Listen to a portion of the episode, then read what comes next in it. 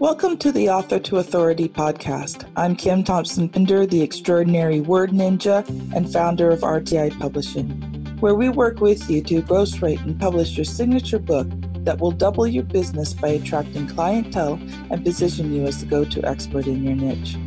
Next, we will show you how to use your book to make lead generation and conversion a snap while building an audience.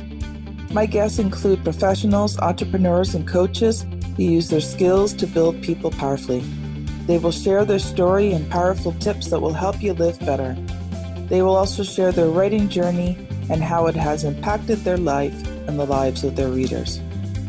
If you've ever wondered if writing a book makes a difference, then this podcast is for you.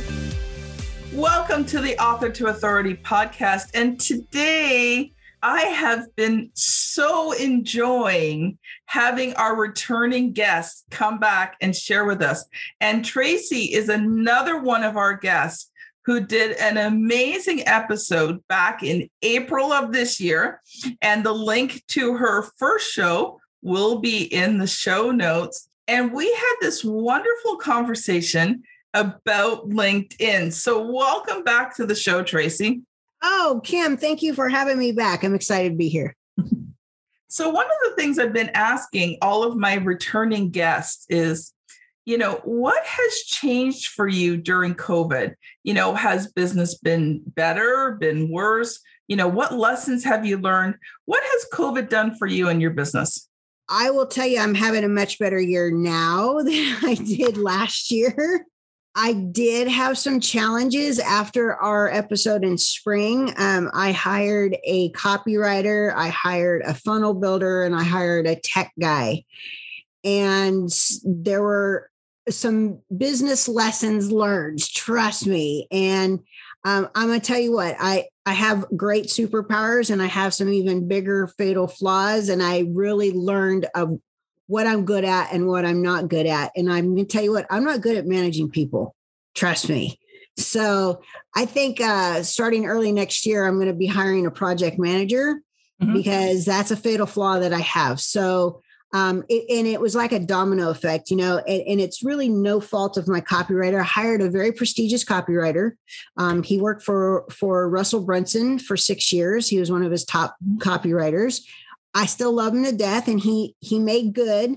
Um, he, he gave me some extra services because of stuff, but life happens, and doesn't life just doesn't happen to me. It happens to other people too. And his wife got really ill and landed in the hospital for a week. And then um, one thing after another was that. And then they had to move because they had sold their house. And so he was like nine weeks late.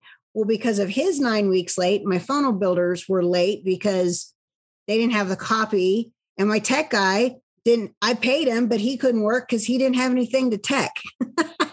so um, you know, my copywriter made good, but I ended up letting go the funnel builders because when they finally did get the stuff, it was just not good. I mean, I could have done a better job in eight, nine weeks if I'd put, you know, my brain to it. Um, and then um, I handed some stuff over to my tech guy, and he did in 24 hours what my guys in the United States couldn't do in three weeks. So, you know, I, I'd always, you know, heard of people hiring people like in the Philippines and stuff like that for customer service and VA work and stuff like that. And I think that's great, but I've always hesitated to do that. Mm-hmm. So I hired a fella that I met through Russell, Russell Brunson's network, and he's in Nigeria. He's in Lagos and he's a whippersnapper. I'm keeping him on my payroll. So those are some lessons that I learned um, throughout all this, and um, you know, I, I, didn't just stand by and let everything you know fall to the wayside. I kept up on everybody, but man, it was exhausting. It really was. So keynote, hire a project manager. You know, one thing I've learned through this process because, you know, um, obviously I don't run RTI publishing by myself. You know, I've brought on writers, editors, um, you know, uh, graphics people, formatting people, proofreaders, you know, I carefully interview them, right? And I don't bring them on to, for my big projects at first. They kind of earn their way up, right? Well, I learned that lesson too. yeah. Um, you know, because that that's the thing. Like you put out all this money and someone can't give you what it is that you want. Mm. And you know, for me, it's never been about hiring North American, though most of my at least writing and editing team is from North America because well, that's a pretty important skill and English has to pretty well be your main and first language. So it's not something I can put off to other people yeah. who English is not. But you know, I have, you know, graphic designers and people in all sorts of different places because I'm looking for a quality of work, not necessarily where they live. And the, one of the things I did too was is that um, I've really gone on referrals. I've asked my network who they've worked with that they've had really good results and I have found some amazing people that way well, as well. That's interesting. All three of these folks were referred. so, so sometimes you know that could you know, you know, um, blow up too. So you know, but you know, I think it. Um, I mean, maybe my the the funnel builder guys just didn't understand what I was looking for. Um, but you know, the copywriter definitely had a, a family emergency and life got in the way, and and you know, so um, and that couldn't be predicted. No, that can't be predicted. Not a, not at all. So, but I have graphics people too, um, and, and stuff like that. Like, you know, I think, you know, the scope of work is different for each client. And I have a couple different contractors that I hire out based off of what's going to be a good fit with my client. So I agree with you totally. Yeah. And sometimes it takes a while to build a team, and you are going to find some duds in there as you go along. Right. So maybe not they're not does, they're just not right for, for not a right fit. Mm-hmm. Yeah. Yeah. So well, you know, that's really interesting. So did you finally get something put together? Well, then I got sick. So then oh. I had a life event. So yeah, and I'm I you know, it was like one thing after another. But yeah, so um I I've business has really definitely picked up. Um, I haven't done any recording on the new program because I got ill. And so I didn't want to have a, a no voice trying to record training sessions. So that would that would they would have to be redone. And I don't like doing things twice. Um, and so um, that's going to be coming along this week. And I made some good. Uh, we implemented a referral program since last time I talked to you.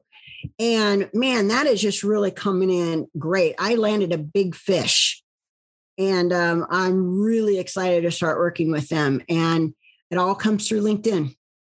So it's it's pretty amazing. So that's the one thing that we've added since we last talked. But the digital program is coming out. Um, the book was, was supposed to start to get written um, in September, but now it's going to be December. so, um, but LinkedIn's made a lot, a lot of new changes and some updates and stuff, which I'm kind of glad I didn't start writing the book already because mm-hmm. now I can add those things in, into the into the new book, which will be fantastic. Well, that's going to segment segue quite nicely into the second part of the podcast. So what is new in LinkedIn that, you know, this audience of entrepreneurs, professionals, speakers and coaches can use to build their businesses? Well, one thing, um, I mean, it's been around for a while is LinkedIn Lives, but eh, you know, you still have to go through an application and approval process. But before the challenge was for people is that nobody was going to see it and you couldn't you couldn't schedule a linkedin live before. You can now. Mm-hmm. so you would just go live and whoever happened to be on your network uh, it will pop up and say hey this person's live right now. And you were you know people were getting more um more engagement after the live session was over than during the live. And so linkedin's now made it where you can actually use events their events mm-hmm. to pre-schedule a LinkedIn live so that it gives you an opportunity to promote your live before it actually happens. So you actually have a live audience, which I think is fantastic for that. Um, yeah, because there's nothing like talking to a blank screen. No, and I've done it. me too. Me too. and you're trying to smile and you're trying to act as if people are looking at you. Yeah. And all the while you're thinking, I am talking to nobody and this is not fun. yeah. It's like it's like when I practiced to go on stage at Dan Kennedy's event in 2017. I practice I don't like looking in the mirror. So I my dog was my audience. you know, that's kind of what it felt like. so So do you have to have a certain size like um of friends and following to qualify for a live or is it now that anyone can qualify for live? Because I know for a while there was only like the top, you know, the top people on LinkedIn. Yeah. And, and I got I got LinkedIn live in 2019 and then they took it away from me. And then it took me five months to get it back because I don't know why they took it away to begin with. Like two months after I got it, they revoked my access to LinkedIn Live. And so I had to fight with LinkedIn for five months to get it back. Um, but I think the, the secret sauce still is that you have an optimized LinkedIn profile. Mm-hmm. They really want to see that, you know, whatever your lives are going to be about, it's going to be the your profile is going to reflect that right? Yeah. so who's the client? What's the topic? That kind of thing. Um, and they want to see you getting active in the newsfeed. Now you don't have to post every single day but at least they they recommend at least twice a week. And mm-hmm. linkedin wants to see that you've you've posted that you're actually sharing some content and things like that. And it, it could be doesn't necessarily have to be like native video although they do prefer video over the other posts. I mean they they like those first but um, you know, even text based with graphics, images. And now the new popular thing for how long I don't know is the polls. Polls yeah. are super popular, and LinkedIn now is favoring those posts over most type of posts right now in the newsfeed. So for those of you, trust me, get on the poll bandwagon because if you're asking a poll that relates to your business, you as the author of this poll have access to who voted and how they voted and not to mention all the comments that are going to come in right? And now you can it, it, puts you front of mind with your current network but you may have some second and third degrees that come in here and vote on the poll as well. And that gives you an opportunity to send them a connection request thanking them for voting on the poll. And then whatever your product or services that you are offering that's related to that poll gives you a jump start to a conversation with that new prospect or with your current network stay in front of mind. So that's what's really new there. What else is new is now that company pages can now publish articles. Yay! I think that's pretty cool. Before you had to be your personal profile. And we all know unless you feature though your articles on that little featured in your profiles, nobody sees your articles. I mean, you may publish hit publish, or unless you promote that article, you know, outside of, mm. of LinkedIn, no one knows is there, right? So now company pages can post articles, and I think that's in a, a big feature for company pages because um, a lot of times, like I just got finished working with Greater Wichita Partners in Wichita, Kansas, and uh, that now is a, a great opportunity because they're working more on the city side of things.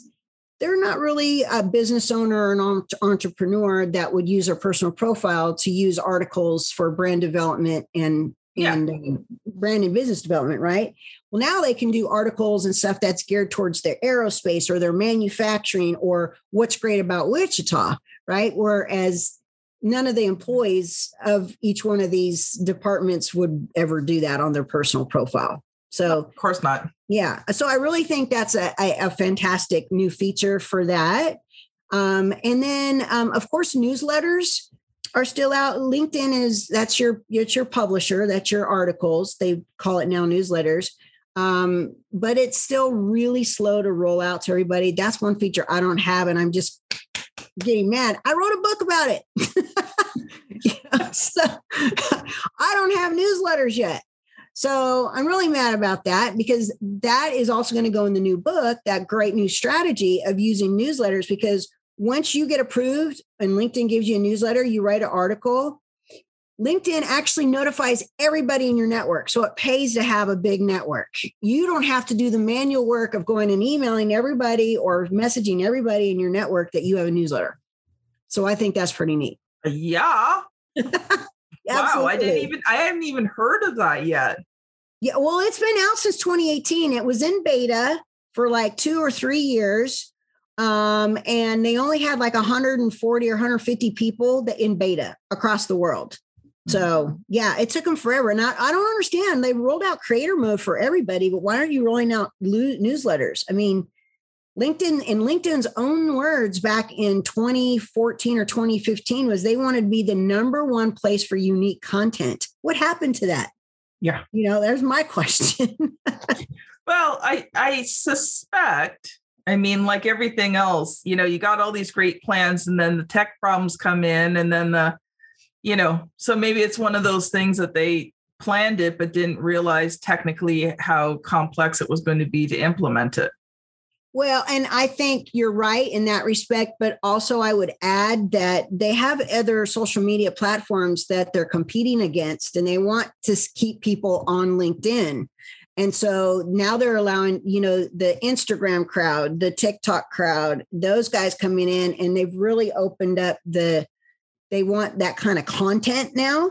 And I don't know if you're seeing a lot more of that. You know, uh, us Gen X crowd is kind of being pushed off to the side. even though we're probably the bigger Biggest demographic user. on on LinkedIn, and they're bringing more in the the younger, you know, uh, millennial, and they're favoring their content.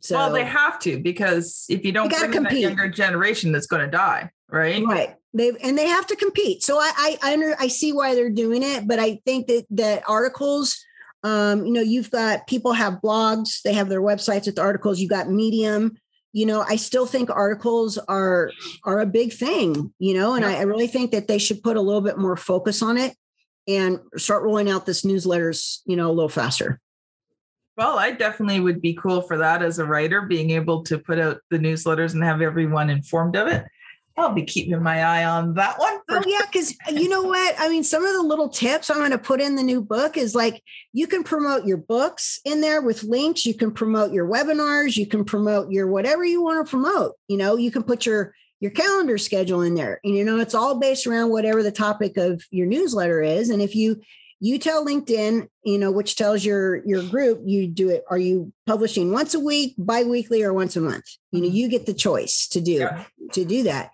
I think is a great way to not only showcase your authority and expertise on the subject matter but now you've got you know links to your stuff that you can get somebody off of linkedin into your email list so you can market to them off of linkedin. Because we all know at the end of the day you don't own linkedin and you don't own your connections in linkedin if they were to suspend you or kick you off LinkedIn, you're they're all gone. And what if you had 30,000 connections? Right? Well, so. I've been in Facebook jail a few times. Still have no clue what I did to get into Facebook jail mm-hmm. because they won't tell you. They just said you broke our rules. So my reply is great. Tell me which rule I broke. Tell me which thing I posted. I will gladly never do it again but they don't. They just say, well, you broke this very vague rule. Okay. Yeah. Well, that's what happens, I think, when you have so many employees and there's a big interpretation, you know. But I, I know some people personally that have been Facebook jail as well. I've been in LinkedIn jail a lot, you know, but at least LinkedIn, if you get into support and you kind of hound them a little bit, they'll let you know, eh, this is what you did, you know. Yeah. And, and, so, and that was the thing. I just wanted to know what I did wrong so that I wouldn't do it again. Yeah. I'm, I'm not trying to hack the system. I'm just one of these honest people. Like I was the kid that followed all the rules. Just tell me what the rule is. And my friend Kurt Malley actually owned a fa- Facebook ads agency and he got suspended for almost three years, like two years and nine months from Facebook. Yeah. Fortunately, they kept their agency afloat because his brother, as his partner, didn't get suspended. So they were able to to keep their you know afloat but then um, facebook let them back in and then they actually now have an account manager in facebook that helps helps them out so they don't get back in facebook jail so i mean that's pretty hefty man i'm like your whole business just could have just been your whole livelihood gone yeah, I, I, was in Facebook jail for three days. That was enough for me. yeah. Well, I, have been in LinkedIn jail for a couple weeks, so that wasn't any fun. But yeah, that's the most I've been in jail for. So know that if you end up in jail, it's probably because you're doing something right. Well, LinkedIn. I, okay, you're you're, yeah. you're not following the rules, but you're doing enough stuff that you've broken a rule without even realizing it, and well, that's not always a bad thing. I know the rules, so I know what what I did wrong to deserve it. So I will say that. So, um, but I do have people, you know, like overseas. I have a friend in in um, in Australia that I met at a conference I went to in San Diego in 2014, and uh, he was in uh, LinkedIn jail for two months. And he's like, Tracy, I don't know what I did. And so we got on a Zoom call and I said, all right, Nabi, let's go ahead and, you know, what is it that, you know, you think? What were your activities? And then he told me and I said, that's it. That's what you did wrong. Cause I know, I know the terms of service. And then when he went back to LinkedIn and said, I think I know what I did wrong. Here's what it is. Tell me how I can get out of jail. Within like a week or so, he got out of jail. So I haven't heard of anybody getting in jail for two months. I don't, you know, but LinkedIn tracks your activity. So if they see that you have too much activity in any given day, especially if you have a profile that um, you just haven't has been dormant for a while, and then all of a sudden you're just going crazy nuts with it, they're going to go, mm, you're probably using a piece of software that violates our terms of service, or you're spending way too much time on LinkedIn, like hours and hours and hours. So um, there's definitely like a usage limit and they keep track of it track of it. Also they keep track of your ip address. So if you have somebody from overseas even using a vpn doing your stuff and you also happen to be in linkedin working in it at the same time they're working in it they they're like uh-oh something's going on over here you know so anyway so so if you've yeah. been dormant on linkedin and this episode has really inspired you ease your way in slowly. Yeah. Don't just go nuts on LinkedIn because they don't like that. Hmm. No, they don't. So we we keep it like if you have a, a free account, which I never recommend anybody have, but um, if you start out that way, you know, don't message, you know, 500 of your connections in a day because you're going to get a, a red flag is going to get raised. Start out with like 10, 20 then work your way up. And you can never do 500 on a free account anyway. Um, we recommend if you're a business premium or sales navigator, sales navigator members get a little more leeway, a little more activity uses because they know you're prospecting, right? So you, your limits are raised a little bit. So we do don't do any more than 200 to 250 messages a day once the account is seasoned. Uh, whether it's our first connections, um, and you're limited obviously to the connection request, which was implemented in the spring per week. So it's a hundred per week. It used to be a hundred per day. So it's a hundred per week, but you get so many emails. And then of course, if there here's a little advanced secret here, if you're a sales navigator member and somebody has an open profile and you do not need to use an email credit and you do not need to be connected to them, you can send them a message for free, which is super cool. Um, but you should only send around 40 messages a day. Yeah on that. You don't want to go gangbusters on that either, because again, they're tracking your activity. And the thing is, 40 messages a day is way more than enough to build anything that you're building. Oh yeah. I mean, I mean, I, I'm gotten really good at the copy paste, add the name. And if I have a same template that I'm using for everybody, I could do about 100 messages in an hour. That's copy paste, copy paste, copy paste. Right. Um, I mean, you got to get good at that. Sometimes, you know, technology doesn't work really well, but if you if you're good at that, about 100 an hour. The average person, I would say, probably 40 or 50 in an hour. Yep. Nice. Nice. Well, you've got my brain spinning, that's for sure. So let's talk a little bit. We talked about your book earlier this year, but I want to talk about your book again because maybe some people missed the first episode. So, talk about your book. What was it like writing and publishing it? You know, was there good, bad, or ugly things that happened during that time? I would love to hear some more. Yeah, so my first attempt at writing the book was in 2016, and it was all about the publisher platform because I'd made a lot of money. So, had some of my colleagues made six figures a year just using uh, his Gmail and LinkedIn publishing. And um, LinkedIn decided to change in August of 2017 when I was about ready to go and upload it to Amazon. That they changed the publishing platform. They took away Pulse, which were topics that you could follow or categories that you could follow. And then LinkedIn would feature certain articles based that fell into those categories. Wonderful. That's made me a lot of money doing that. But then they took it away. And I was so glad that I did not publish the book. So it took me um, another year or so because I was going to go speak on Dan Kennedy's stage and I wanted to be a best selling author. I wanted that clout. So it already had the outline for it. We changed up the outline a little bit. I got the graphics done and then we pre sold it on Amazon in 36 hours, went number one in two countries nice. and in three categories. Nice. And so I became an international best-selling author, and I walked on stage being a best-selling author. Okay. Mm-hmm. But I hadn't finished the book and I had so much time just to get it. You get 90 days at the time, it was 90 days. And because I spoke at this event, I landed a bunch of coaching clients. So I got home and instead of working on the book, I'm onboarding all these clients. And so what happened is I missed my deadline. I had to ask for a an extension and I got the extension, but Amazon said you for a year cannot pre-sell a book because I missed the deadline. So I'm like, eh, I'm not gonna write it in here anyway. That's fine. And so um, finally, right after Christmas, I sat down and in for 32 days, for four hours a day, I wrote the book. And so I'd already had the backbones to it, but we did change a lot of it because a lot of stuff had changed since the initial performing of the book. And when I say performing, I had a friend of mine in um, in Canada, and I gave him the outline of the book and I gave him a list of questions and he asked me questions and I answered them and we transcribed it and that was you know the the meat and bones of the book still needed to be edited and and such but it was a great way to get the book written for somebody who doesn't want to sit down and write mm-hmm. you know and so um, we speak the book or perform the book. Um, I probably won't do that the second time because a lot of the information in there is still relevant. I'm just going to clean it up, add more to it. And then all the new goodies that LinkedIn has to offer when it comes to publishing. So, and publishing is not just articles, it's content, it's lives, it's events, it's anything like that, where content trainings, anything like that um, will benefit growing your business, getting you on podcasts, and getting you speaking engagements. So, that was that was my challenge with my book, but I got her done. Yay!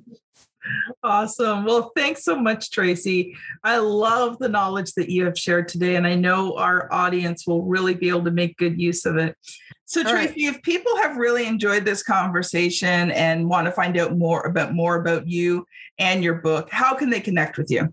Certainly uh, off, obviously linkedin it's tracy enos it's e-n-o-s and um, if you want to pronounce it it's dukes of hazzard. If you're a dukes of hazzard fan enos from dukes of hazzard or if you're a, a st louis cardinal fan or just a baseball buff you got enos slaughter. Um, secondly i would like to give a gift to your audience. Awesome. and we're offering that book behind me linkedin publishing to profits as a PDF, so you don't need to go to Amazon and purchase it. Mm-hmm. Um, and along with our newly updated 28 point profile checklist, it is the ultimate profile checklist. And so, obviously, anything that you do marketing LinkedIn starts with your profile and the foundation work behind that. Mm-hmm. And so, they can go to the ultimateprofilechecklist.com. That is awesome. Thanks so much, Tracy. So, this has been Tracy Enos and Kim Thompson Pinder on the Author to Authority podcast. Thank you so much for listening, and we'll see you on the very next episode. Bye now. Thank you for listening to the Author to Authority podcast. I have a free gift that I would love to give you. Coming out this year, I am releasing my book, Author to Authority. And if you are an entrepreneur, solopreneur, small business owner, professional coach, or speaker, and you want to find out how to gain visibility and how to build your business bigger, stronger, faster, then I recommend that you download a free sample of the Author to Authority book at www.authortoauthority.com forward slash get dash the dash book. It's going to be a great resource for you that teaches the author to authority concept and the six key areas that you build authority in and how you can use a book to do it all faster. So don't forget, get your free copy today.